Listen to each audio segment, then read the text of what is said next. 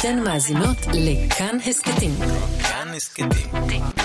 הפודקאסטים של תאגיד השידור הישראלי. היי, אתם על ההסכת שאין לומר את שמו. אני שיר ראובן, ואני דור סהרמן. ואנחנו קוראים את כל ספרי הארי פוטר מההתחלה ועד שהתאגיד יפסיקו אותנו. אנחנו היום בפרק השביעי של ההסכת, ואנחנו בעצם מגיעים לסוף של הספר הראשון. זה הולך להיות פרק ארוך יחסית, אה, בגלל שזה פרק ספיישל שבו אנחנו נסכם גם את הפרק האחרון וגם את הספר הראשון אה, באופן כללי, אה, אבל החל משבוע הבא אנחנו נחזור לאורך הרגיל שלנו, שהוא אה, 30 דקות, פחות או יותר. מה שאנחנו נעשה, אנחנו נקרא את הפרק האחרון ונדון בו, וגם נסכם את כל הספר הראשון ונגיד מה, מה חשבנו עליו. אה, מה לשימור, מה לשיפור. זה עבר מאוד מהר, הספר זה נגמר עבר ב- מהר. בטיל, זה באמת ספר קצר. אז, אז נתחיל נראה לי ב- בהתחלה. את רוצה? בהתחלה של הסוף. בהתחלה של הסוף. את רוצה? אה, כן, יאללה. בבקשה. זה היה קווירל. אתה, נדהם הארי. קווירל חייך. פניו כלל לא רטטו. אני, הוא אמר בקול רגוע. תהיתי אם אפגוש אותך כאן, פוטר. אבל חשבתי, סנייפ, סוורוס? קווירל צחק. וזה לא צחוקו הגבוה והרועד הרגיל, אלא צחוק קר וחד. כן, סוורוס באמת נראה מין טיפוס כזה, נכון? כל כך שימושי איך שהוא מתעופף לכאן ולכאן, כמו עטלף מגודל. לידו, מי בעולם יפיל את החשד על פרופסור קווירל המגמגם והמסכן? מה שיפה בקטע הזה ובקווירל, שזה גם באמת קצת מאפיין לא רק ספרי ילדים, אלא בכלל, כלומר, קווירל הוא, הוא נבל ג'יימס בונד. כן, הנה, הוא לכד את הגיבור, ועכשיו הוא... בוא תשמע, אני לא אהרוג אותך. לא, קודם כל, בוא נפרוס בפניך. ממש, אני זוכרת שכאילו תמיד כשהייתי רואה סרטים, סרטי אימה, כשהייתי ילדה הייתי כזה, אם אתה כל כך רוצה להרוג אותו, חיכית כל הסרט כדי להרוג אותו, פשוט תהרוג אותו, למה אתה עושה לו את השיחת סיכום קורס הזאת, כאילו? למה השבירת דיסטנס הזאת? וכן, וככה סנייפ היה, והנה מה שאני עשיתי, וזה הנה כל החלקי הפאזל מסתדרים אה, יפה. כדי שתמות בראש שקט, כדי שתמות שהמצ... אחרי שראית את המצגת PowerPoint הזאת שהכנתי לך בנושא הרשע שלי. אז באמת אני חושב שכדאי להתחיל דווקא את הדיון מפרופסור אה, קווירל ומה שהוא אומר, ומזה אנחנו נמשיך הלאה. כי הוא דמות שהייתה מאוד מאוד בשולי הספר, ופתאום הוא מקבל איזה נפח. עכשיו, הוא מין עבד נרצע כזה, הוא... תראה, אני חושבת שרוב הדמויות שאנחנו uh, מקשרים לוולדמורט, למעט אולי uh, ברטי קראוץ', הם עבדים כן. נרצעים. הם מאוד, uh, אתר הכלוב קצת. כאילו, זה מאוד, uh, זה אנשים בלי הרבה פאסון, זה אנשים שמה שמניע אותם זה פחד. Uh, אבל אני חושבת שדווקא בבנייה של הספר הזה, אני חשבתי הרבה על הספר השני בסוף של הספר הזה, גם, uh, גם בגלל שאני כבר, uh, הספר עובד, אפשר להגיד לקראת כן. סיום, הספר עובד מדהים, והיה לי מאוד קשה לאורך כל הקריאה שלו, לסיים בפרקים שאנחנו אמורים לקרוא ולא להמשיך הלאה כדי לא לפגוע בראשוניות של כן. הפודקאסט. אבל uh, הדבר שאני חושבת שרולינג קצת מפספסת פה, ושבספר השני היא לא מפספסת בכלל, זה שקווירל הוא באמת דמות שולית מדי. הפאזל כן. מתחבר ואתה כזה, אוי, נו? באמת, הוא, והפתרון הוא אהבה, הארי מנצח אותו בגלל אהבה. בגלל זה, כאילו, וזה עובד כי הספר ממש טוב, אבל זה ממש ממש קלוש. בניגוד לספר השני, שאנחנו קופצים הרבה כן. קדימה, ששם זה בנוי מדהים. לא, אגב, בשני, ברביעי, אני, כן. זה, היא עושה שם בנייה, היא למדה קצת. היא את למדה, ה, כן. את מלאכת, אה, והיא באמת מאוד אוהבת, כלומר, מה שמאוד אהבתי בספר הזה, אנחנו כבר זוגים פה לתוך הסיכום של הספר, אבל לא נראה לי שזה קריטי. זה גם להבין עד כמה הארי פוטר, המון ספרים בהארי פוטר בנויים כ- כסיפור פואנטה של או הנרי. כן. כלומר, אה, אתה חושב שאתה הולך בכיוון אחד, ואז יש איזה טוויסט כזה, ואתה אומר, או, ואז מה שיפה זה, כשאתה קורא מחדש את הספר, אתה רואה את כבר- הרמזים. אתה רואה את הרמזים המתרימים שהיא שותלת כל הזמן, זה ממש סיפור פואנטה, כמו שלימדו אותי בכיתה ח', כאילו, כן. עם כל הרמזים. והיא עושה את זה בספר הראשון, והיא עושה את זה בספר השני, ובשלישי, וברביעי. זה, זה מדהים, זה היה תבנית של ארבעה ספרים. כי בספר הרביעי באמת יש שינוי, וברגע שוולדמורט חוזר, אתה יודע מי הרע. כן. הפואנטה ברורה, כולנו יודעים מה הפואנטה, וולדמורט חזר, קראנו את זה. כן. טוב, בוא נדבר כן קצת על הסיכום של הפרק הזה, ואז נזלוג... כן, אה, עכשיו, אני רציתי להגיד, יש פה קטע מאוד מעניין שקווירל אומר להארי את ה... לא יודע, את המשנה הוולדמורטית, והוא אומר פה, אה, הלורד וולדמורט הראה לי כמה אני טועה. אין טוב ורע, יש רק כוח ואנשים שחלשים מכדי לקחת אותו. מאז שירתי אותו נאמנה וכולי וכולי וכולי. עכשיו, זה נשמע קצת קלישאתי, אבל זה מאוד מאוד הזכיר לי. ואתם לא יכולים לראות את זה כי אנחנו בהסכת, אבל הבאתי איתי פה את 1984, את הספר. זה מאוד הזכיר לי את, uh, את השלטון ב-1984. זה בדיוק מה שנאמר שם, וזה בדיוק החוויה הטוטליטרית, כמו שאורוול כמובן מבקר אותה, וברשותך או שלא ברשותך, מה, בשמחה. אני אקריא קטע, זה קטע לקראת הסוף באמת, שדנים בשאלה למה יש את השלטון הזה, כן? ועכשיו, הבה נחזור אל השאלה כיצד ומדוע. אתה מבין כיצד מקיימת המפלגה את עצמה בשלטון? אמור נא לי, מדוע נצמדים אנו אל השלטון? מה המניע שלנו? מדוע רוצים אנו בשלטון? דבר, דבר. עכשיו, ואז ווינסטון הגיבור, כן, ממלמל כל מיני דברים ואין לו מושג, ואובריין אומר לו.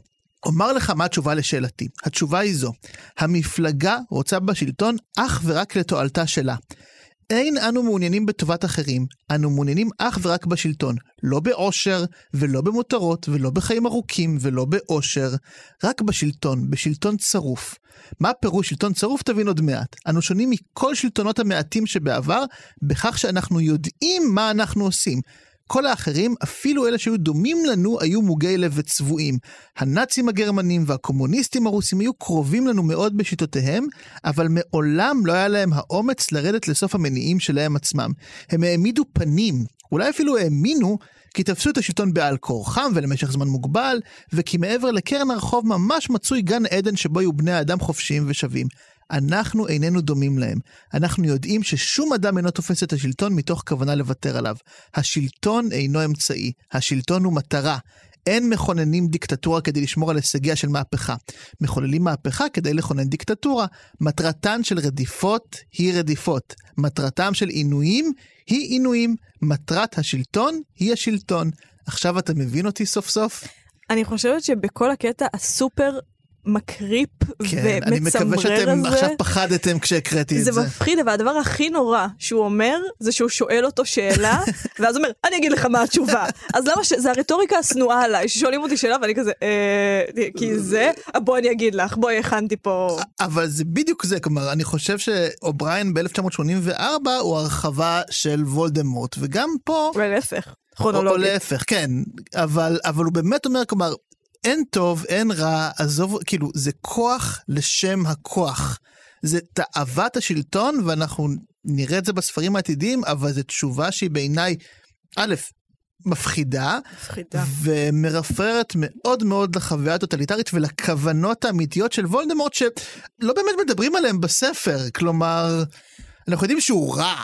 תראה, כאן אני דווקא חולקת עליך, כי אני חושבת שכאן היא נותנת לנו את ה... אולי באמת כי אפשר לא, להבין את כאן- המניעים כאן של היא נותנת. וולדמורט. לא, לא. כאן היא נותנת לעבד לדעת את המשנה הכנה מאוד של וולדמורט, כוח לכוח, יש כוח ויש אי כוח. אבל בספרים המתקדמים יותר, וגם כשמספרים לנו קצת על העבר, אנחנו כן שומעים שוולדמורט היה מאוד דומה למשטרים טוטליטריים אחרים, למשל הנאצים. כן. יש טהורי דם, יש כן טוב ויש רע. וכאילו הוא כן מציע איזשהו עולם אידיאלי שכולם יהיו קוסמים, ושאנשים שהם אה, חצויי דם, או, או, כן, או יהיו, לא בני מוג... מול- בסדר החדש הזה. כן, הם יהיו עבדים וחוקרים אותם, ואנחנו כן רואים הצצה לדבר הזה, ואני כן חושבת שזה מעניין, בגלל שוולדמורט כש... כשלעצמו, כמי שעומד בראש הפירמידה, הוא יודע מה הוא עושה, הוא יודע שזה הדבר, אבל כדי לאכוף את הדבר הזה וכדי שהרבה אנשים ישתפו פעולה, הרי הכוח לא בידיים שלהם.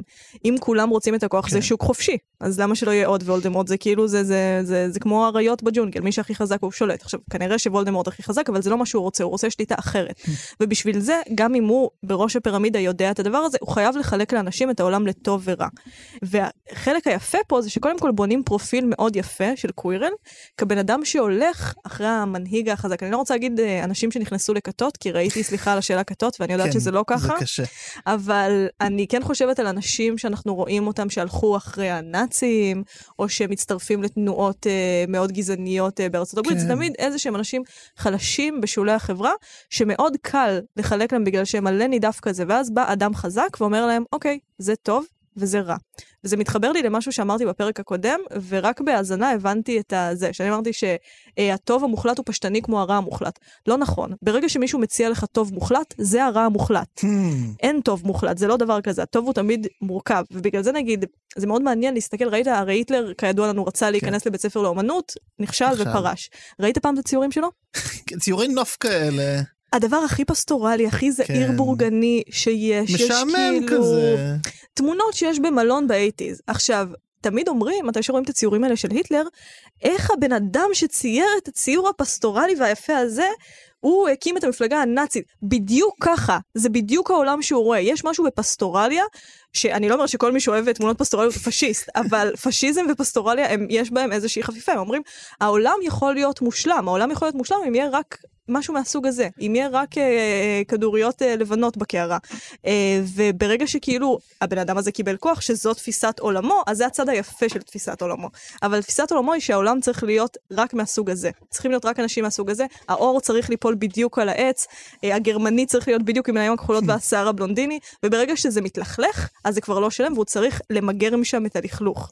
אה, וזו תפיסת עולם שוולדמורט חייב להציע, אחרת היא לא הייתה תופסת. זה גם מאוד מתחבר ליצירה, כן, שנקראת אה, הגל, The Wave. כן. אה, שאם אני לא טועה, אני לא זוכר אם זה מבוסס על סיפור אמיתי, כן, זה מבוסס על סיפור אמיתי. באמת? כן, אני לא ידעתי את זה מבוסס זה. על סיפור אמיתי ועל ניסוי אמיתי שנעשה, כן, נכון? איזה... רגע, זה ניסוי אמיתי שכאילו אנשים התנדבו לניסוי, שזה לא באמת התנדבו, מורה... זה, זה נראה לי איזה מורה שפשוט החליט לעשות את הדבר הזה. יואו, יש לי צמרמורת. כן. אני אה, בשוק. אבל אני חושב, כן, שווה לבדוק את זה, אבל לדעתי זה באמת מבוסס על איזשהו מקרה אמיתי שקרה. אה, שבאמת, אה, למי שלא מכיר, כן, זה, זה מספר על מורה שמחליט ללמד את התלמידים שלו לקח בצורה קצת קשה ומכונן איזה תנועה חדשה כאילו בבית ספר שהיא סביב משמעת וזה ו- והם לאט לאט הופכים לסוג של נאצים ואז הוא כזה מראה ומי שמתנגד לתנועה חוטף מכות כן, ואז ומנדים כאילו אותו. בסוף המורה מראה לכאילו לכל התלמידים אתם רואים אתם בעצם גם נאצים אה, באסה לכם. שחשוב להגיד שאם זה היה במציאות ומניסיונים... אה, אבל זה היה- אוקיי, סבבה, אבל מה ש... אם היו מראים את כן. היום שאחרי, היו רואים שברגע שהוא אומר להם, אה, כן. בדיחה, זה היה יוצא מהשליטה שלו. כן, הבעיה זה- עם פשיזם ועם אלימות נכון, זה שאי אפשר נכון, לשלוט בה. גם מי נכון. שמעורר אותה תמיד חושב שזה בידיים שלו, ואני יכול אה, לכבות את זה מתי שאני רוצה. לא. נכון. התנועה, הפשיזם קיים עכשיו, התלמידים שלך נאצים. אבל אני חושב שמה שיפה, למה הבאתי את הדוגמה הזו? כי אני חושב שבמידה רבה אה, קווירל הרבה יותר דומה לתלמידים מהניסוי מאשר לפנאטים של האס-אס. כלומר, אה, הוא לא נראה לי איזה אדם בהכרח, כן, שתמיד היה רשע ונורא, הוא מין באמת טיפוס חלש כזה שמחפש סדר ומחפש משמעות גדולה לחיים. אה, וככה אתה נופל בדברים הנוראים האלה. משמעות אתה חושב דווקא? אני חושבת שזה באמת סדר. שזה באמת, הוא, היה, הוא רצה להיות הביט של מישהו. אתה מבין למה אני מתכוונת? אתה, אבל זה משמעות בעיניי. נכון, כאילו, אתה צודק. זה, זה כשאתה רוצה את זה, כי אתה מחפש איזה. משהו לעשות בחיים, משהו גדול, משהו מוחלט. משהו וזה-. כן, להתמודד אה, באמת משהו שמסדר. אני גם חושבת שבאופן כללי, גם בתיאור של זה שוולדמורט חי לקווירל על הראש, זה תיאור של מערכת יחסים מתעללת. זה תיאור של... זה גרם לי לחשוב על הרבה דברים, זה גרם לי לחשוב על שני דברים שקשורים לפרויד, שאמר גם שהתאהבות. זה מתי שבן אדם אחר תופס לך את הסופר אגו, את מי שאתה רוצה להיות באידיאל שלך, אז מישהו אחר תופס את זה, מישהו משתלט על זה, אבל גם דיכאון. Mm. של, אני, עכשיו, אני יודעת שפרויד זה לא מעודכן, אבל זה מה שאני קוראת. לא, לא, זה, זה מודלים תרבותיים חשובים. אוקיי, אז מה שהוא אמר על דיכאון, זה שזה קורה כשהסופר אגו מאמלל את האגו, עם דרישות בלתי אפשריות. כשהסופר אגו שורף את האגו כמו נמלה עם זכוכית מגדלת. ומתואר שם קטע מאוד מאוד יפה, שקווירל בוכה, והארי אומר לו, כן. לא, אבל בכית, ואמרת שאתה לא יכול לעמוד בזה יותר. וקווירל אומר לו, נכון, בגלל וולדמורט, בגלל שאני לא יכול לעמוד בדרישות שלו. עכשיו, יש מערכות יחסים כאלה, זה נקרא co-dependency, מי שמזדהה עם הדברים שאמרתי ורוצה לגגל אה, כדי לשפר את חייו. ובמערכות יחסים כאלה זה באמת בן אדם שמשתלט עליך. עכשיו, זה לא תמיד וולדמורט, אבל החוויה הזאת של אובדן שליטה, ושל מישהו שכל החיים שלך נהיים מין ריצה בגלגל אוגרים כדי לרצות את הסטנדרטים הבלתי אפשריים שלו, זה קיים. זה מאוד מעניין, כי אני לקחתי את זה למקום שונה לגמרי, שהתחבר לי, כן, לעולמם של uh, החננות. אבל כלומר, חשבתי ישר על כל המודלים התרבותיים האלה של uh, מין אישיות uh, עם שני פרצופים, כלומר, Mm. דוקטור ג'קיל ומיסטר הייד, ואז גם דברים שנעשו כן בקומיקסים עם uh, uh, ברוס באנר שהוא גם האלק. או אדי ברוק שהוא גם ונום. עכשיו, בכל המודלים שהבאתי, מה שמאוד מעניין, שם האלטר אגו הוא, הוא מאוד uh, כוחני, אלים וחזק, כלומר, יש לו חייתיות uh, מתפרצת. והאישיות הראשונה שהופכת למאוד משנית היא מאוד uh, חלשה וחנונית וכולי. מה שמעניין מאוד במה שרולינג עשתה זה שלמרות שקווירל כן הוא מאוד כזה חלש ואומלל, וולדמורט הוא עוד יותר, פיזית הוא עוד יותר כן. חלש, הוא, הוא אפילו קשה לקרוא לו, חי, הוא חי על טורבן. אפשר להסתיר אותו מאחורי טורבן, אוקיי? זה כאילו, זה, זה לא מקום שמסתירים בו את הקוסם הכי חזק ואפל בכל הזמנים. זה היה מצחיק אם היה בהוד בידור ישראלי של עולם הקסמים. וולדמורט, לא תאמינו איך הוא נראה היום. חי בטורבן. הילד משמש, אחרי 13 שנה, איך הוא נראה מאחורי הטורבן. ומה שיפה זה במה וולדמורט כן חזק, כלומר פיזית הוא עדיין צל קלוש ממש, אבל בעימות שלו עם הארי, אני חושב מאוד מודגש שהוא ממש מנסה לשחק עם הארי ב mind games משוגעים וואו. כאלה. כן. כאילו הוא אומר לו כזה, בהתחלה תצטרף אליי, אה, תהיה... אמא שלך לא הייתה חייבת כן. למות. ואז כזה הארי אומר לו, לא, אני לא אצטרף אליך, ואז כזה, אתה צודק, כי אני בעצם נורא חזק, וכאילו, הוא ממש אה, מנסה לשחק לו בראש, והתורה של זה כנראה גם הכישרון שלו. כן. כלומר... כי אה, ברגע שאתה אכפת לך רק מכוח, אין אמת, לא אכפת כן. לך, אתה תגיד, אוקיי, איך אני פורץ לכספת הזאת? אני אנסה 1, 2, 3, 4, אני אנסה, אבא שלך נלחם בגבורה כדי להציל אותך, בדיוק. אני אנסה בוא תצטרף אליי, בוא נראה מה יפצח את כן, הדבר כן, הזה. כן, כן, ואת רואה איך וולדמורט כנראה מה הייתה הטכניקה שלו לשבור כל מיני אנשים לאורך זמן ולצרף אליו תומכים או אפילו עומדים מהצד כאלה, כן? אני חושבת שהכישרון שלו זה באמת לזהות שזה דבר שמיוחס המון פעמים לפסיכופטים, שזה אנשים שאומרים, הם לא מרגישים אה, רגשות, הם לא מרגישים אהבה כן. לצורך העניין, או אמפתיה, זה הכי מדויק, הם לא מרגישים אמפתיה, אבל הם מאוד מכירים רגשות, הם יודעים כן. איך לדגמן רגשות והם רואים את הרגשות שלך. הם ממש כאילו יודעים לקרוא את זה כמו שפה, והם יודעים להגיד לך את מה שאתה צריך כדי לקבל את מה שהם רוצים. ובספרים הבאמת מתקדמים יותר, אנחנו שומעים איך אה, וולדמורט השיג את הנזר. אה, כן. של רייבנקלו, ואיך הוא בא לבת חולדה, בגשוט, והוא ידע, הוא נחשוש, כן, כמו כן, שאומרים. בהישרדות. אפרופו העימות של וולדמורט עם הארי, את הזכרת בפרק הקודם, כן, שהגריד אומר שוולדמורט לא לגמרי חי, ומישהו לא לגמרי חי אי אפשר גם לגמרי להרוג אותו. פה בפרק הזה זה מאוד מאוד בלט. כן. כלומר, אה, גם בעימות עצמו וגם במה שדמבלדור אומר אחר כך, כלומר... אה, החלום של וולדמורט, כך זה, אנחנו גם לומדים את זה בהמשך, אבל כבר פה זה מופיע בצורה מאוד חזקה, הוא לא רוצה למות. אה, הוא לא רוצה למות. והוא עלה על הטריק המדהים של אתה לא תוכל למות אם אתה אף פעם לא באמת תחיה. זה נוגע באמת בשאלה הפילוסופית, שאין לנו כרגע חמש שעות לדון בה. מה הופך אותך לחי? כלומר, מה מוגדר בכלל כחיים? היו דיונים, אני שוב חוזר בפרק הזה למהפכה המדעית, כן? ולעבודות של המנחה שלי, אבל היו דיונים במהפכה המדעית, למשל, האם תחשבי על טוסטר, שאת רואה אותו מקפיץ את הלחם, כן? האם זה חי? אז את אומרת לי, לא, דור, מה לקחת הבוקר? אבל אני אומר, חבינה, זה משהו שזז מעצמו. אז אולי זה חי, כאילו אנחנו מזהים חיות עם תנועה, נכון? אז אולי זה חי. אבל אז אנחנו נתחיל להגיד, לא, אתה צריך תודעה, אתה צריך זה, פה ושם וכולי וכולי. ווולדמורט מאוד מעמיד בסימן שאלה, אני חושב, באמת השאלה, מה הם חיים, והאם לקיום של השווה חיים, וזה מנוגד גם ברמה הערכית בסוף להארי, ויש את הדבר, כן, את נורא זלזלת אמנם בכוח האהבה. לא, אני לא זלזלתי בו. בעולם, אני לא, לא זלזלתי לא, בו כפתרון, ספרותית. ספרותית. כן. אבל זה מאוד מודגש את הקשר בין אהבה לבין חיים, וגם הרגע הזה שקווירל מנסה לגעת בהארי ומקבל את ה... הכוויות האלה, כן, הוא לא מסוגל. כמה דברים יש לי לומר על הקטע הזה, שזה, קודם כל בוא נקרא, בבקשה, בבקשה. אני האמת לא רוצה לקרוא מהקטע הזה, אני רוצה לקרוא מההסבר של דמבלדור. אז בואו נספר את הדבר. בגדול, מה שקורה זה שהארי, בסופו של דבר, איך שהוא מנצח את קווירל, זה שהוא, קווירל מנסה לגעת בו, הוא מנסה לחנוק אותו, והוא מגלה שהידיים שלו נשרפות, הן אה, נכוות. ואז הארי מבין שאם הוא יתקרב אליו, אם הוא יחבק אותו, אם הוא יאחוז בו, אז הוא, קווירל ימות, הוא יישרף. כן. ואחר כך יש קטע מאוד יפה שהארי בבית חולים, שיש להם בתוך הבית ספר, שזה נשמע כיף, והארי שואל אותו למה, למה קווירל לא היה יכול לגעת בי, ודמבלדור אומר לו, לו, אמא שלך מתה כדי להציל אותך. אם יש דבר אחד שאותו וולדמורט לא מצליח להבין, זאת אהבה. הוא לא הבין שאהבה חזקה כמו זו שאימך רכשה לך משאירה סימן עמוק. לא צלקת, לא סימן שנראה לעין, עצם זה שנאהבנו כל כך, אפילו אם האדם שאהב אותנו כבר איננו, זה יגן עלינו לנצח. זה בעור שלנו. קווירל מלא שנאה, קנאה, חמדנות, חולק את נפשו עם וולדמורט, לא יכול היה לגעת בך מן הסיבה הזאת. עבורו, הנגיעה באדם שסומן על ידי משהו כל כך טוב, הייתה מייסרת. שזה קטע, קודם כל, שדמעתי כשקראתי. ממש. ירדו לי דמעות כאילו פיזית, וגם עכשיו כשאני קוראת אותו אני מתרגשת, שלמזלי אין לי הבעות פנים, ולכן אי אפשר לשמוע את זה, וירדן מהנהנת מאחורה, נכון, לא שומעים את זה, אבל אני חושבת שמה שכל כך יפה פה, זה שרולינג אומרת לנו דבר, קודם כל מדהים על אימהות, ושווה לחבר את זה לביוגרפיה שלה. כי אחד הסיפורים הכי קורעי לב זה שהייתה מאוד קרובה לאימא שלה, ואימא שלה נפטרה לפני שהארי פוטר יצא. כלומר, אימא של ג'יי קיי רולינג עזבה את העולם כשהיא חושבת, אוי, הבת שלי, האם החד-הורית מה הזאת, יהיה איתה? שכותבת פתקים בבתי קפה על קוסמים, אה, מה יהיה? אני מקווה שביטוח לאומי יהיו טובים אליה. ואני חושבת שמה שהיא אומרת כאן, קודם כל על הורות וקודם כל על אימהות, זה לא סתם שהאבא מת בקרב הראשון כן. בבית והאימא נשארת עד הסוף, זה שיש משהו באהבה כל כך חזקה. שהוא נשאר איתך, שהוא נותן לך ביטחון. עכשיו, כמו הרבה דברים, אני מרגישה שהמילים האלה, אם פשוט אומרים אותם, הן נופלות.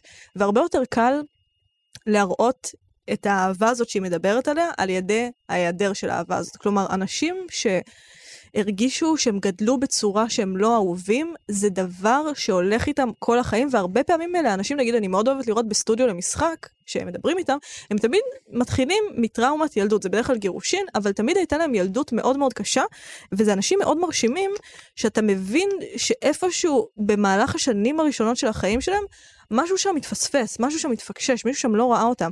ואני חושבת שאתה עובד כל כך קשה כל החיים שלך על להוכיח שאתה ראוי לאהבה, שזה זה, שוב, זה כמו גלגל אוגרים, אתה רץ עליו ואתה מפתח שרירים מטורפים, אתה נהיה מצחיק, אתה נהיה מוצלח, אתה נהיה חכם, אתה נהיה מאוד מוכשר במה שאתה עושה, וזה הכל כי אתה מנסה למלא איזשהו בור שלא יתמלא, כי הבור הזה הונח בשלב מאוד בסיסי בהוויה שלך, בהיווצרות של האישיות שלך. כמובן אפשר ללכת לטיפול אה, ולעבוד על זה. אבל אפשר גם לשחק ואז אתה מקבל את אהבת הקהל. אבל אני לא חושבת שזה קורה, ואני חושבת שזה לא סתם שאנשים האלה נופלים לסמים ולאלכוהול, ויש מהם משהו רדוף, בגלל שבסופו של דבר, דיברנו על זה גם בפרק של הראי, בפרק 5, לקבל את הדבר שאתה רוצה, רק מנכיח את זה שהחור בלב שלך לא ייסתם מהמקומות האלה. ועם קווירל, וזה שהוא נגע בו והרג אותו, אה, זה בכלל קטע שהוא מבריק בעיניי, בגלל ש... יש לי חברה, האמת שקראתי שהיא כתבה את זה בטוויטר, היא לא סיפרה לי את זה אה, באופן אישי, אבל היא התנדבה עם אה, ילדים של אה, פליטים בדרום תל אביב. ילדים של אריתראים, סודנים. עכשיו, זה ילדים שגדלים לא בתנאים הכי טובים. אני גרה שם, אז אני רואה את זה, אבל זה ילדים שקודם כל הם אה, מכים אותם, הם ברחוב, אתה רואה את זה. אה, ואני מניחה שהבית שלהם לא נראה כמו הבית של התינוקות שיהיו לי. אין להם הרבה צעצועים, אני מניחה, כן, הם אה, חיים בצפיפות. אה, אני, אני אתפרץ ואגיד לך, כלומר, חמותי היא גננת בגנים של ילדי פליטים. וואלה. בדרום תל אביב, כן. והם ילדים בני, אני חושב, ארבע, משהו כזה, והיא מספרת איך היא מלמדת אותם לשחק. אוי, זה כל כך עצוב. כלומר, נגיד הבן שלי, כן, כל פעם שבאים עכשיו סבא או סבתא ומבקרים אותו, הם מרעיפים עליו כמות של צעצועים, והילד, כל מה שהוא רוצה לשחק בו זה בקבוק מים ריק והמשטח גירות של החתולים. אבל הוא מוקף בצעצועים ובאהבה וכולי, וכן, ופה היא מספרת איך היא צריך ללמד ילדים בני ארבע. איך משחקים. עכשיו, זה לא רק הצעצועים, ללמד איך לשחק, כמו שאתה אומר, אפשר עם בקבוק מים. משחק זה דבר שאתה כן. צריך עוד בן אדם בשבילו. אתה צריך עיניים של בן אדם שיאהב אותך, וירצה לגלות לך את העולם, וירצה לגלות איתך את העולם, ויתרגש מזה שהוא, כאילו, יש לי חברות אימהות, אנחנו כבר כן. כן. בגיל שזה נורמלי להיות הורה בו, ואני רואה כמה זה מרגש כשתינוקת מרימה קופסה עם מסטיקים ועושה ככה. וכמה אתה כזה, oh my god, היא הבינה שזה עושה רעש, זה הדבר הכי מרגש בעולם. ולהם אין את זה. ומה שמעניין בחברה הזאת שהתנדבה עם פליטים, זה שמתי שהיא הגיעה להדרכה שלה, הדבר הראשון שאמרו לה זה, אל תתרגשי אם כשהם אה, מגיעים לכאן, הם אה, שוברים את הצעצועים וצורחים ומנסים להרביץ לך. אל תתרגשי מזה. תחבקי אותם ותהיי איתם ותראי איך זה עובר. ואז היא שאלה למה, ונתנו לה מושג שאי אפשר לגגל אותו ולהגיע לשום דבר, כי עשיתי את זה, אבל זה מושג מאוד יפה, אמרו לה זה הכאב שבפער. ואז Mm. מה זה הכאב שבפער? ברגע שהם מקבלים את הדבר הזה, הם מבינים כמה לא היה להם את זה. Mm. וזה כל כך כואב, כי אתה, כדי להתמודד עם מה שאתה לא מקבל, אתה מספר לעצמך הרבה סיפורים, גם אם אתה ילד, אתה עוד יותר אם כן. אתה ילד. זה לא מגיע לי, זה לא צריך להיות לי, אף אחד לא צריך את זה, אתה גם שומע את זה הרבה פעמים כשמבוגרים, אתה הרבה פעמים כאילו... מציע להם איזושהי אדיבות, ישר שהכל טוב. כאילו, אתה אומר למישהו, סליחה אם עשית משהו רע, לא, הכל טוב. אתה אומר למישהו תודה, אל תגיד תודה. זה הכל מאותו מקום, רק תחשוב שאתה ילד שלא מקבל כלום, פתאום עוטפים אותך. ואני חושבת שברגע שאתה מקבל את הדבר הזה, פתאום זה מייתר את כל ההגנות שלך, את כל החיפויים האלה ששמת על הכאב הזה, ואתה מרגיש אותו. ואז אתה הולך ואתה שובר צעצועים. אז רגע, אז מה קורה במשל ובנמשל פה? אני חושבת גם שהארי... הארי לא הארי לא קיבל הארי אהבה. קיבל אהבה בגיל מאוד צעיר, ואפילו שהחיים שלו, בתחילת הספר, כן. זה מתכתב עם תחילת הספר, אנחנו רואים כמה הוא אומלל וכמה הוא חרא, כמה הוא לא חרא, כמה כן, החיים כן. שלו חרא, זה שאהבו אותו בשנה הראשונה שנה. לחיים שלו, ואימא שלו מתה בשבילו, זה נמצא כל כך עמוק בתוכו שאי אפשר לקחת את זה ממנו. ואפילו שאחר כך החיים שלו הסתבכו בדרך אחרת, קווירל, שזה מאוד מתחבר עם הביוגרפיה שלו של אדם שצריך מישהו שיעשה כן. לו סדר, שצריך דמות סמכותית, אמנם רעה, אבל הורית, כי הרי אומרים את זה גם הרבה פעמים נכון, בהקשר של BDSM, נכון. שכשבן אדם רוצה להיות עבד, ווטאבר, מאוד מאוד פסיבי בסיטואציה ששולטים בו כל כך, זה בגלל שיש בזה משהי חוויה שהיא כמו תינוקית, מישהו לוקח אותך. מערסל אותך. בדיוק, אמנם בצורה שהיא הרבה פעמים אלימה, אבל יש את זה אבל- גם בעוד... אבל זה סוג של דאגה, כשחושבים לגמרי, על זה. לגמרי.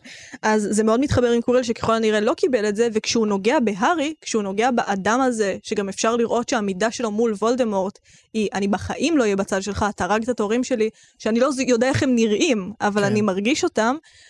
זה שובר אותו, הוא נשרף מבפנים. ואפשר לחשוב על זה שההבדל בין הילדים האלה לבין קווירל זה שקווירל באמת הלך עם זה צעד אחד קדימה ורצה להביא את כן, וולדמורט הוא לא- בחזרה. הוא לא שובר צעצועים. הוא לא שובר צעצועים, הוא שובר את אבל העולם. זה יפה, כלומר, אני חושב שזה ממש מקסים עד כמה הפתרון פה הוא במגע. כן. במגע יש משהו מאוד מאוד אינטימי, בטח עכשיו אגב בתקופת הקורונה, זה מאוד מורגש, אני קודם שואל את עצמי במי אני כן נוגע ובמי לא. כלומר, אז, אז עם חברים, אני אולי באמת אתחבק רק אם אשכרה באתי לחתונה, הייתי לפני שבועיים בחתונה, אז אוקיי, חתונה זה זה. אבל ברגיל לא, צריך לשמור על, על מרחק, כן. כאילו, ומאוד מאוד זהירים עם זה. באמת רק לאנשים ש, שאני הכי אוהב וחי איתם בעצם. ופה... חיבקת את ההורים שלך?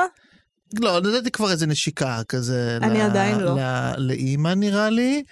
אה, אבא, אם אתה שומע את זה, אני אביא לך חיבוק.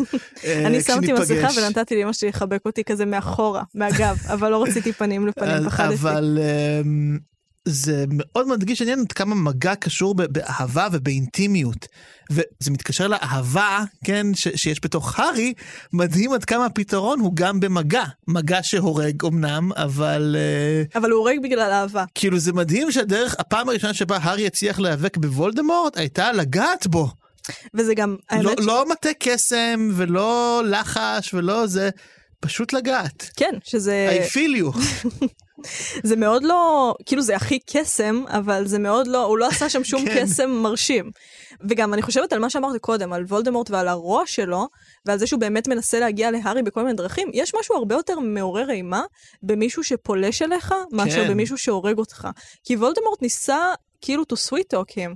הוא ניסה להגיד בוא, לו, בוא, בוא. תצטרף אליי, בוא זה, בוא. וכאילו לשנות אותך, כמו שהוא שינה את קווירל, לעוות אותך, זה הרבה יותר מפחיד כן. מאשר להרוג אותך. כן, אני חושב, אני, אני אתן פה בכל זאת גם קפיצה קטנה קדימה להמשך הספרים. מתי הבנתי באמת שוולדמורט רשע על אמת? זה בספר הרביעי, כשהארי מבין מה קרה להורים של אה, נביל. כלומר, עד אז אנחנו חושבים שהם כנראה נהרגו או משהו, או כן, לא כן. יודע מה, ואנחנו מבינים שהם השתגעו. כלומר, שבלטריקס לסטריינג' וכל האלה, עינו אותם עד שהם איבדו את שפיות דעתם, וזה הרגע שבו אמרתי, יא בן זונה, חתיכת בן זונה, וולדמורט, כאילו, מה... היא מגלה לך את הרוע שלו, זו בחירה ממש חכמה, כן. אנחנו חוזרים על זה הרבה גם, אבל היא מגלה לך את הרוע שלו בצורה שהיא באמת באמת באמת הדרגתית, וגם אני חושבת בצורה שבה הארי בעצמו מגלה את הרוע שלו, וגם בצורה שהארי יכול להכיל את הרוע שלו, כי ילד בן 11, אתה אומר כן. לו, עינו אותם עד שהם השתגעו, זה כמו שמספרים לך על השואה בגן, לי, כן, זה הכל בשחור לבן כזה. של... אותי זה זעזע. אה, כן? לי סיפרו בגיל חמש על המשרפות, ואני זוכרת שחזרתי הביתה ופחדתי ללכת לשירותים, לבד. כי הייתי כזה, שרפ... את- אתם ידעתם על זה. כאילו שזה קרה, ואתם הולכים לשירותים לבד, באיזה קטע. זה מעניין, אני חושב שזה שליזה שקע רק באיזה גיל 24. וואו. פתאום הבא, כאילו, הבנתי כמה זה באמת נורא, והזדעזעתי, אבל בסדר, זה... זאת שאלה אם אנחנו מדברים, השואה עולה פה הרבה היא בפרק הזה, הרבה. וזה מעניין אם זה בגלל שאנחנו בסוף הספר ואנחנו פוגשים את וולדמורט, הייצוג של הרוע המוחלט שלנו באופן אוטומטי, זה הולך להיטלר, וגם כן. נראה לי לכל העולם המערבי, כן, או שבגלל שאנחנו לא, גרים זה- בישראל. גם, אני חושב שזה גם וגם, אה, זה מעניין מה חושב אדם ביפן שקורא את מעניין. הספר, איזה רוע מוחלט הוא חושב. אני חושב שנתקדם עוד כמה ייצוגים ככה אחרונים שיש בפרקים האלה ודברים שעלו. דמבלדור. דמבלדור, דמבלדור. הוא, הוא דמות, בדיוק אה, ראיינו אותנו לכיפה, אני חושב, השבוע, ודיברתי הרבה על דמבלדור דווקא, שהוא דמות מעניינת, ופתאום שמתי לב שבספר הזה עולה לא בפעם האחרונה השאלה האם דמבלדור הוא אכן מבוגר אחראי. נכון. כלומר, אה, כשהארי מספר לרון והרמיוני את כל מה שקרה, ואת מה שדמבלדור גילה לו וכולי, אז הרמיוני כזה מזדעזעת וכזה, מה? הוא ידע שכל זה, כאילו עד כה חשבנו כזה, אוקיי, הוא פשוט לא יודע, יש פה את המזימה המרושעת הוא ידע? הוא רצה לך הזדמנות? מה, הוא כאילו מחורפן? ואז כאילו הארי, שהוא כאילו גם רואה את הקול שלנו, של הילדים, אומר, לא, הכל בסדר, הוא, הוא מגניב, הוא זה... שזה א' ב' של מערכת יחסים מתעללת בין מבוגר לילד, שאתה מצדיק אותו ואתה אומר, לא, הכל טוב, הגיע לי המכות האלה, כאילו, לא, זה לא היה בסדר. ו- ו- ובאמת בתור מבוגר אני קורא לזה, וא' כזה אוקיי, הרמיוני צודקת. ואז, שוב, אנחנו בפרק הזה מדברים הרבה על הספרים הבאים, וזה לא סתם נראה לי, יש פה הרבה יסודות בפרק הזה שמניחים דברים בהמשך, כי גם בספרים הבאים, בספר השני, קצת בשלישי, בחמישי, בשביעי, עולים כל הזמן פקפוקים בדמבלדור. נכון. ו- ובשאלה האם הוא עושה את מה שצריך, האם זה באמת האיש הנכון במקום הנכון, וכאילו התשובה היא כאילו כן, אבל בעצם לא בטוח כל כך, כאילו... קודם כל, אני אוהבת את זה, בגלל שאם דיברנו קודם על רע מוחלט וטוב מוחלט, וולדמורט הוא רע מוחלט. כן. דמבלדור הוא חד משמעית טוב, אבל הוא לא נכון. שלם. ואני חושבת שהדמות היחידה שטובה באופן שלם זה הארי, ואני אישית שונאת אותו. כאילו, זו כן. הדמות השנואה עליי. אני חבל שוולדמורט לא הרג אותו, חבל שהוא לא הצטרף לוולדמורט, זה היה עושה אותו טיפה יותר מעניין, זה נותן לו אדג'. אבל אפשר לטעון לזכות דמבלדור, כן. אנחנו יודעים את זה בהמשך, דמבלדור יודע על הנבואה כן. שיש בספר החמישי, שאומרים, יש ילד, יש וולדמורט, רק אחד מהם יחיה, זו ההתנגשות. אז אפשר לומר שכאילו הטקטיקות האלה של... אה, טקטיקות, זה לא טקטיקות, האג'נדה, כן, המחשבה של. לשמור על ילד ולהגן עליו ולעטוף אותו, זה כי אתה מאמין שככה הוא יוכל להיות הכי מאושר. כן. עכשיו וכמבוגר. דמבלדור יודע מה העתיד של הארי בגדול, הוא יודע שהעימות הזה יקרה מתישהו, אז יש מצב שהוא נותן לו את זה בחתיכות קטנות כמו חיסון, הוא נותן לו הנה טיפה, והנה עוד טיפה, והנה עוד טיפה, ונראה מה קורה.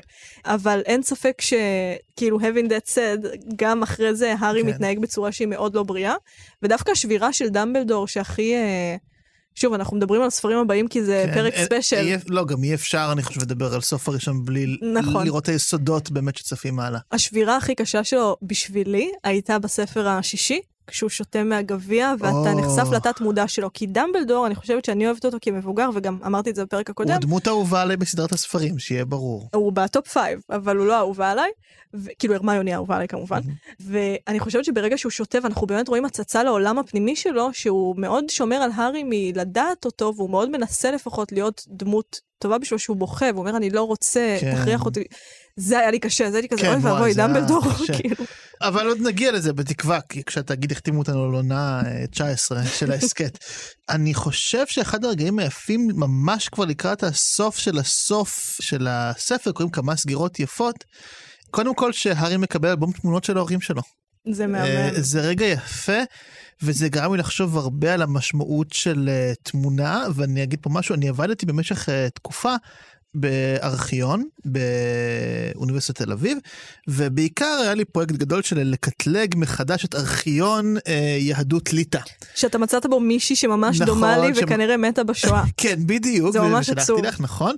וחוץ מזה, באמת מה שעשיתי במשך ימים על גבי ימים היה להלל גם במסמכים, אבל גם בהמון תמונות, והעבודה הייתה מאוד טכנית, כלומר לקטלג כזה ולכתוב מה מומים, אבל כל הזמן היה לי כזה בראש כזה, אלה אנשים שצולמו בשנות ה-20, הם יהודים, הם או כנראה נרצחו בשואה, ואם לא נרצחו בשואה, הם כנראה גם בכל מקרה כבר מתים בלי קשר, ואני מביט בהם, ואני מסתכל עליהם, ואין לי מושג מי הם היו.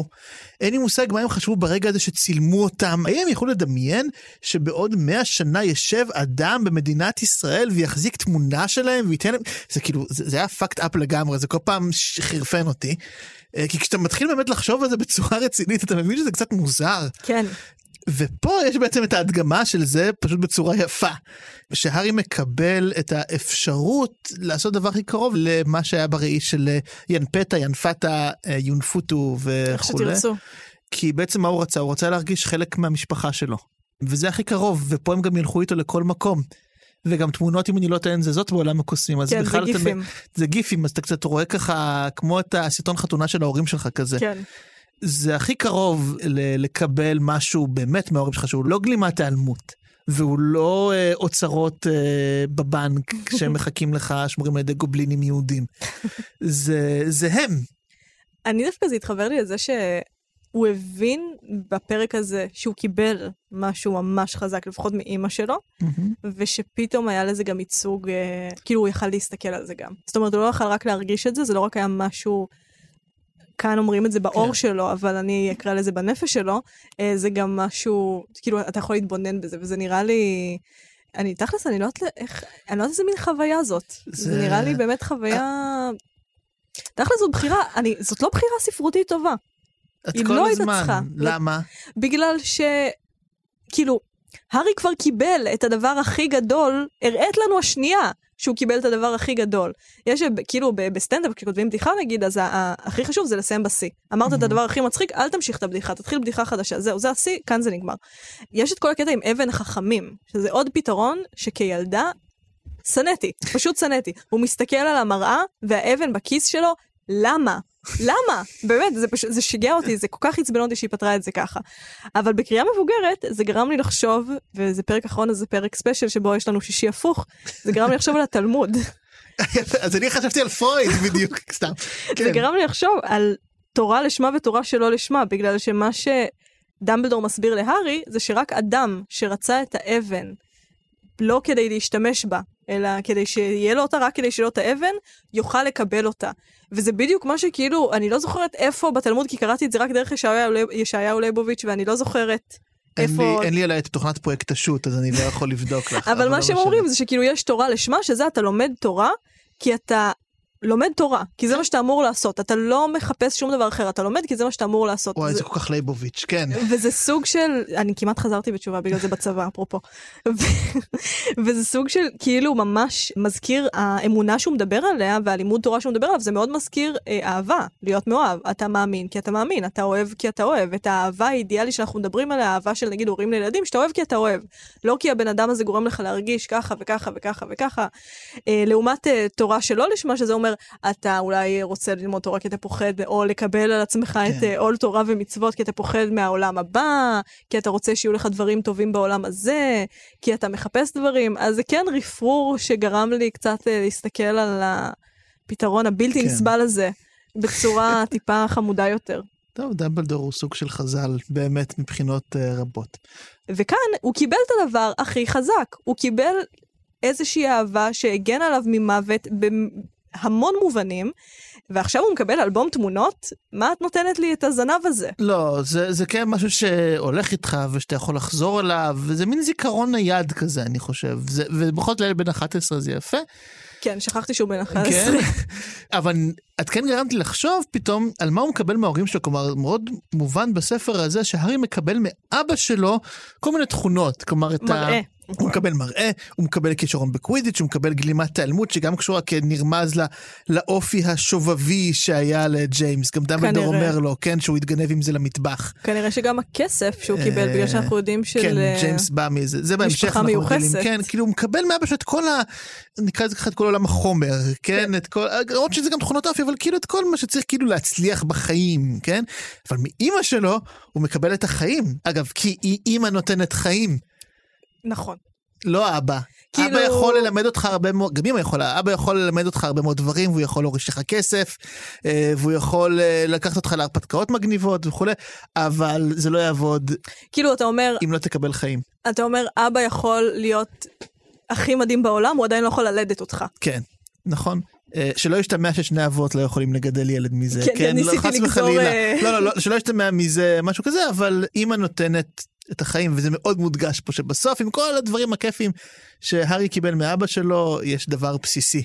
אני רואה את זה פחות כאג'נדה של נשיות, למרות שממה שאנחנו יודעים על ג'יי קיי רולינג היום זה גם, אבל אני חושבת שזה בעיקר נוגע קודם כל בביוגרפיה שלה, כמישהי שהייתה מאוד מאוד קרובה לאימא שלה, וככל שהספרים מתקדמים, היא התפכחה מאיזושהי דמות אב, ולכן הארי מתפכח מדמות אב, והיא אפילו הפסיקה במציאות לדבר עם אבא שלה. כן. אנחנו נגיע לזה, ב... אם נגיע לספר החמישי, ספר נגיע, שבו נגיע. שוברים את כל דמויות האב. אני חושב שאפשר להתחיל אה, לסכם. רגע, לס- אני, כן, רוצ... תעברי אני רוצה להגיד עוד דבר, עוד דבר קטן. אז הנה, החלק שבאמת בעיניי מהמעצבנים ביותר, אני לא אוהבת את הסוף, קודם כל. אני חושבת שכאילו כן אנחנו, אני בקריאה חוזרת, יפהפה, הוא מנצח אותו עם אהבה, אבל שוב, זה, זה, זה קצת בחאווה, מרגיש לי. עוד יותר בחאווה, מרגיש לי שסלידרין מנצחים בגביע הבתים, ואז דמבלדור בא ואומר, מחלק שם נקודות, ומבטל, לא, מבטל את המבחנים בזה, בספר השני, ועושה הפסקה פעילה של חצי שעה כל יום, אבל החלק הכי נורא, קודם כל, חשוב להגיד שהספר לא פרי לסלידרין. הילדים האלה כן. בסלידרין לא עשו כלום. נכון. הם קצת מניאקים אולי, אבל גם הארי מניאק קצת. והם מוכשרים, סליחה, כאילו... הם היו טובים יותר, ואז דמבלדור בא ואומר, אה, וניצח בשח רון ויזלי 50 נקודות, איזה שטויות, כאילו. ונביל קיבל עשר נקודות, איך הוא בנה את זה? וזה הכי עצבן אותי, בגלל ש... סליחה, לנצח בשח ולרדוף אחרי הקוסם שהרג את ההורים שלך ולנצח אותו באמצעות האהבה, שזה אימא שלך ניצחה אותו בכלל, זה הרבה פחות קשה מאשר לבוא לחברים שלך ולהגיד להם, אתה היית לא בסדר פה. זה הדבר הכי מפחיד בעולם. כן. אני חושבת שעד היום שנינו אנשים מבוגרים, כשאדם קרוב אליך עושה לך משהו רע ואתה צריך לעשות לו את השיחה הזאת של לא כשהוא עושה לך משהו רע, כשהוא עושה לך משהו רע מילא, כשאתה רואה אותו עושה משהו רע למישהו אחר, זה בלתי זה אפשרי. נורא, אני מתכווץ. וכאילו זה דבר שמאוד קשה להגיד, נביל היה צריך לקבל פה 200 נקודות. כן, לבית נביל. ממש כאילו. לבית נביל חד משמעית ולנצח את גביע הבתים לבד זה פשוט כאילו באמת חוסר הבנה כל כך בלתי נסבל של הסיטואציה. מצד שני צריך לזכור, כאילו אהבתי גם שלפני זה הארי בפרק הקודם אומר כזה, רון ואמרנו, תקשיבו נקודות זה לא חשוב, צריך לתפוס את וולדמורט, וזה, כן. אבל בסוף בתכלס יופי, אנחנו שמחים שכאילו זכינו ב... וזו תמה שפשוט נזנחה באיזשהו שלב בספר, אין יותר גביע בתים, לאף אחד לא כן, אכפת מזה. אני חושב שהעלו את זה גם בקבוצה שלנו, שבשלב מסוים רולינג כנראה הבינה קצת שאפשר אה, לדפדף כן, תרפי. הלאה, אפרופו ההתקדמות וההבנה שלה. אה, אני רוצה להגיד משהו על הספר כולו עכשיו, באמת. כשהתחלנו את הפודקאסט, את ההסכת, והבנתי שאנחנו נצטרך להתחיל מהספר הראשון, כי להתחיל מהספר השלישי היה מוזר. כן, לצערנו. אה, אמרתי כזה, טוב, אנחנו כזה נעבור את הספר הראשון, ואז בשני, שאני אגב אוהב את השני, גם אני מאוד. נתחיל ככה, יתחילו להתחמם העניינים, ו... ו... אבל נעבור את הראשון. כאילו הייתי נורא בגישה שלי כזה, מין משוכה כזו שצריך כזה, זה כי אף פעם לא חשבתי שהוא ה...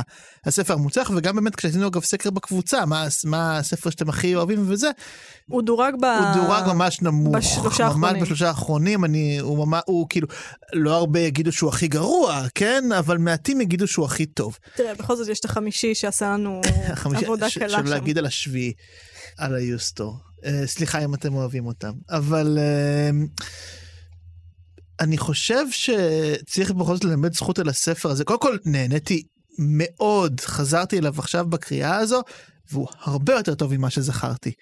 זה הספר, אני חושב שחוץ מהשביעי זה גם הספר שחזרתי עליו הכי פחות פעמים. כלומר, גם אני. אהבתי נורא להתחיל לקרוא כזה את השני עד השישי. זה, זה היה ככה כיף.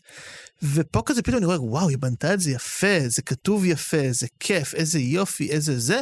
וגם צריך באמת ללמד זכות על הספר הזה ולהגיד, תקשיבו, אם הספר הזה לא היה כל כך טוב, לא היינו ממשיכים לקרוא את הבאים. חד משמעית. כאילו, אם זה הספר מחורבן, לאף אחד לא היה אכפת שהספר השלישי מבריק. כאילו, זה לא כמו סדרה. שאתה רואה בנטפליקס, אומרים לך, כן אחי, תקשיב, כאילו, הפרק הראשון שלהם ככה טיפה צולעים, אבל תן לזה, כאילו, הפרק השלישי, מהעונה השנייה, זה נהיה וואו. כאילו, אף אחד לא קורא אז, אז ספר. בדיוק, אז עם סדרה אתה יכול, אף אחד לא יקרא ספר שלם שהוא גרוע רק כדי להגיע לספר השני שמשהו זז פה, זה, זה השקעה. זה באמת השקעה. ואם הספר הזה לא היה טוב כל כך, ולא היה סוחף ומותח ויפה ומרגש גם בסוף, זה לא היה עובד. אז אני לא אומר שזה הספר הכי טוב בסדרה, אבל uh, תנו לו איזה מקום של כבוד, אולי לא הוגן בכלל לשים אותו ב... בדירוגים כאלה. זה מעניין שיש שבע שנות לימוד בהוגוורטס, שבע שנים של ספר ושבעה הורקרוקסים. וזה מעניין אם זה בחירה מודעת של רולינג, אם כאילו היא רואה בספרים האלה, הרוקרוקסים שלה. אני אגיד בהקשר הזה, שזה מאוד מעניין שרולינג תכננה את כל סדרת הספרים הזו. מראש כשבעה ספרים, ולפי כיתה בבית ספר. כן. שזה מחשבה מבריקה. כי, אז אני אגיד לך, בתור, בתור מבוגר, אין חוויה מכוננת יותר בחיים שלך מהמיליון שנה שאתה נמצא בבית ספר. כאילו, זה עוטף אותך מכל כיוון, וזה גם מגדיר מאוד את מי שאתה. לגמרי. תשאלי, היא, היא מאוד אופנת לך אם אתה ילד בכיתה ג' או אם אתה ילד בכיתה, נער בכיתה י'. מעטים מאוד האנשים המבוגרים שיגידו מה מאפיין אותי, אני uh, מהנדס תוכנה בוויקס, לא יודע, כאילו, זה כן חלק, אבל, אבל בתור תלמיד אתה כל כך בתוך הבית ספר, בישראל יש גם צבא, שגם צבא זה מאוד חזק. צבא אני מרגישה שזה כן, כן. הערכה שאתה מקבל להמציא את עצמך מחדש, זה כזה כן, אוקיי, זה היית reset. 12 שנה זה, אתה רוצה לנסות להיות משהו כן. אחר שנתיים? שלוש שנים? אבל ישראל היא יוצאת מן הכלל מהבחינה הזאת. נכון. כאילו, לרוב האנשים בעולם, הבית ספר, כן, זה החוויה המכוננת החזקה. וזו בחירה מאוד חכמה, כי הרבה ספרים לילדים, במיוחד אגב ספרי הרפתקאות פנטזיה לילדים, הם אף פעם לא יהיו בבית ספר. הם יהיו נכון. כאילו במרחבים המגניבים, למה בבית ספר? כאילו, אתה גם ככה בבית ספר, אתה רוצה לעשות דברים מגניבים אה, ב- בארצות קסומות והרפתקאות. ופה רולינג עושה משהו באמת מבריק, ש... כל סיפורי המסגרת הם סביב הבית ספר, ככה שאפילו כשבספר השביעי כבר לא יהיה כל כך בית ספר, אתה כל הזמן חושב עליו, כן. הוא, כל, הוא כבר טבוע לך בראש. וגם ההשחתה של הוגוורטס זה המקום שהכי כואב לך כן. שהוא מושחת. אני אגיד את מה שרציתי להגיד על קודם. אני אגיד את הנקודה האחרונה מבחינתי על הספר, ואז אם תרצי לסכם את הסיכום, אה, אז בכיף. הספר הזה בונה, ודיברנו על זה בפרקים הקודמים, מאוד מאוד, אחת התמות המרכזיות שלו, שגם אחר כך תלווה אותנו בסדרה, היא תמת החברות. כלומר, השלישייה הזו של אה, הארי, רון והרמיוני, והחברות ביניהם ומערכות היחסים ביניהם, ודווקא שיחה, אני בסוף שבוע הקודם דיברתי על הפודקאסט עם uh, גיסי וחמותי, חמותי מככבת בפרק הזה. אה, ודיבר... הדקטור זה הטוב. בדיוק. ודיברנו על הפודקאסט, ודיברנו על הספר הראשון, ודיברנו באמת על הארי ורון והיחסים ביניהם קצת, וכל ענייני הקנאה שיש שם, כן, ושכל אחד משהו רואה בשני מה שאין בו, ואז חמותי אמרה משהו כמו כזה, אה, כן, אם הם מקנאים אז איך הם חברים טובים כל כך, אבל... ואז גיסי אמר משהו ממש יפה. הוא אמר, זה קנאה של ילדים. וזה משהו שאני חושב גם ילווה את כל הספר, אפילו כשהם מתבגרים קצת. כלומר, מה שעומד בבסיס פה זה קנאה של ילדים. כשבתור ילד אתה מקנא בילד אחר, בניגוד למבוגר, כן, אם אני בתור מבוגר מקנא במישהו, אני הרבה פעמים אגיד, אוי, אה, וזה, ולמה. ולמה הוא ולא אני, והוא בכלל אה, מעפן, וזה. ובתור ילד, כשאתה מקנא במישהו, אתה אומר, וואו, אוקיי, אני חייב להסתובב עם הבן אדם הזה. כאילו, אני רוצה ש, שמה שיש לו ידבוק גם בי. אגב, שזה כמובן גם מה שמבוגרים רוצים, אבל הם פשוט, יש לנו יותר מדי כבוד ואגו כדי להודות בזה בפני עצמנו. אני גם חושבת שכשאתה ילד אתה באמת, אה, אתה פחות רואה את הפערים בינך לבין מישהו אחר כשאתה כן. מבוגר. אני חושבת שאתה גם תופס את עצמך כבן אדם אפוי, ואתה גם תופס אנשים אחרים כאנשים אפויים, ואתה מבין, אוקיי, זה כנראה פשוט מי שאני. כן. וכשאתה ילד הכל הרבה יותר גמיש, ואתה רואה מישהו עושה משהו, ואתה חושב, אה, אז אני אהיה כמוהו, הוא ילמד. אותי להיות הוא כמוהו. אותי את, את דרכיו, ואפילו אם הוא לא יכול ללמד את דרכיו, שהרי הארי לא יכול ללמוד איך שתהיה לו משפחה, כן. אה, הוא בכל זאת קיבל אה, משהו מזה. ואני חושב שהקנאה הילדית הזו, במובן החיובי של המילה, היא כל כך חזקה, שהיא באמת מלווה את החבורה הזאת שנים קדימה, ואפילו שבגיל ההתבגרות עוד אה, יהיו להם בעיות ויהיו להם ריבים סביב זה, יש משהו כל כך טהור בקנאה הזו שגרם לי להבין את זה בזכות הספר הראשון באמת, ו- ובזכות הפודקאסט שעשינו אגב, עד כמה זה יושב חזק בבסיס מערכות היחסים שלהם, והארי פוטר בנוסף לזה שזה ספרות פנטזיה והרפתקאות וכולי, ו- ודרמה ומתח וסיפור פואנטה, זה גם סדרת ספרים נהדרת על מערכות יחסים. נכון. ואני חושבת שהכי, רואים הכי יפה את הקנאה שדיברת עליה, מתי שכשהארי מסתכל על הראי ורואה את המשפחה שלו, הדבר הראשון שהוא עושה זה לרוץ לרון ולהעיר אותו. שזה כן. סוג של להגיד לו, תראה, גם לי קנו פלייסטיישן. כזה, הוא ממש כזה רוצה לחלוק איתו את הדבר הזה, כי זה באמת רגש לא מעובד, קנאה. כן. הוא בדרך כלל כשאתה מבוגר באמת הולך לשנאה או לבוז או לביטול של מישהו שאתה רוצה שיהיה לך משהו שהיה לו. זאת אומרת, ההתמודדות הילדית עם זה היא באיזשהו מקום הרבה יותר בריאה, כי אתה באמת הרבה יותר גמיש, אתה באמת מאמין, אה, אני רוצה להיות ככה, אני יכול- אהיה ככה. כן, כן. אני חושבת שהמון פעמים כשקראתי את הספר הזה כילדה, כמו שאמרתי וגם עכשיו, היו חלקים ששנאתי. שנאתי את הסוף, שנאתי את כל תמות האהבה, את זה שהכל נפתר מהר מדי. ואני חושבת שמה שגיליתי זה שיש, מקובל לחשוב שככל שאתה מתבגר אתה מתקהה. אבל אני חושבת שזה לא נכון. אני חושבת שככל שאתה מתבגר אתה נהיה רגיש יותר. אני כשאת- מסכים מאוד. כשאתה ילד מספרים, כאילו, אתה מכיר את כל ה... אתה אוהב, אבל אתה אוהב בעיקר את ההורים שלך, ואתה לא כל כך תופס אותם כאנשים שלמים, אלא כאנשים שמגבילים אותך ואוסרים עליך לעשות כל מיני דברים. ואתה לא באמת מבין לעומק רגשות, וככל שאתה מתבגר ואתה חווה יותר, אתה נהיה הרבה יותר רך.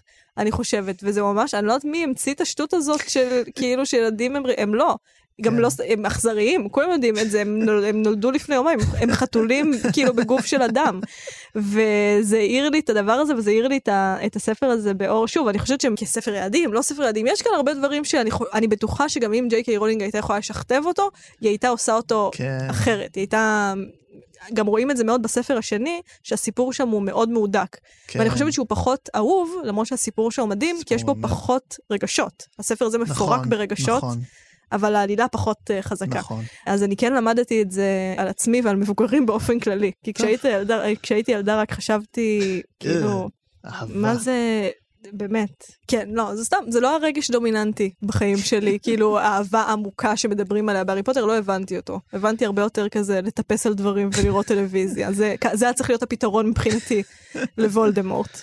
טוב, אז אנחנו סיימנו את הספר סיימנו. הראשון, וואו. ולשמחתנו ולשמחתכם זה עדיין לא סוף העונה הראשונה שלנו, אנחנו ממשיכים שבוע הבא, ואנחנו נתחיל את הספר השני, איזה כיף. הארי פוטר וחדר הסודות. מה הוא- שם מדהים.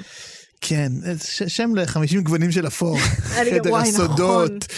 אז שתדעו מה לקרוא, אנחנו נקרא את פרקים 1, 2 ו-3, כלומר, יום ההולדת הגרוע ביותר בעולם, האזהרה של דובי והמחילה.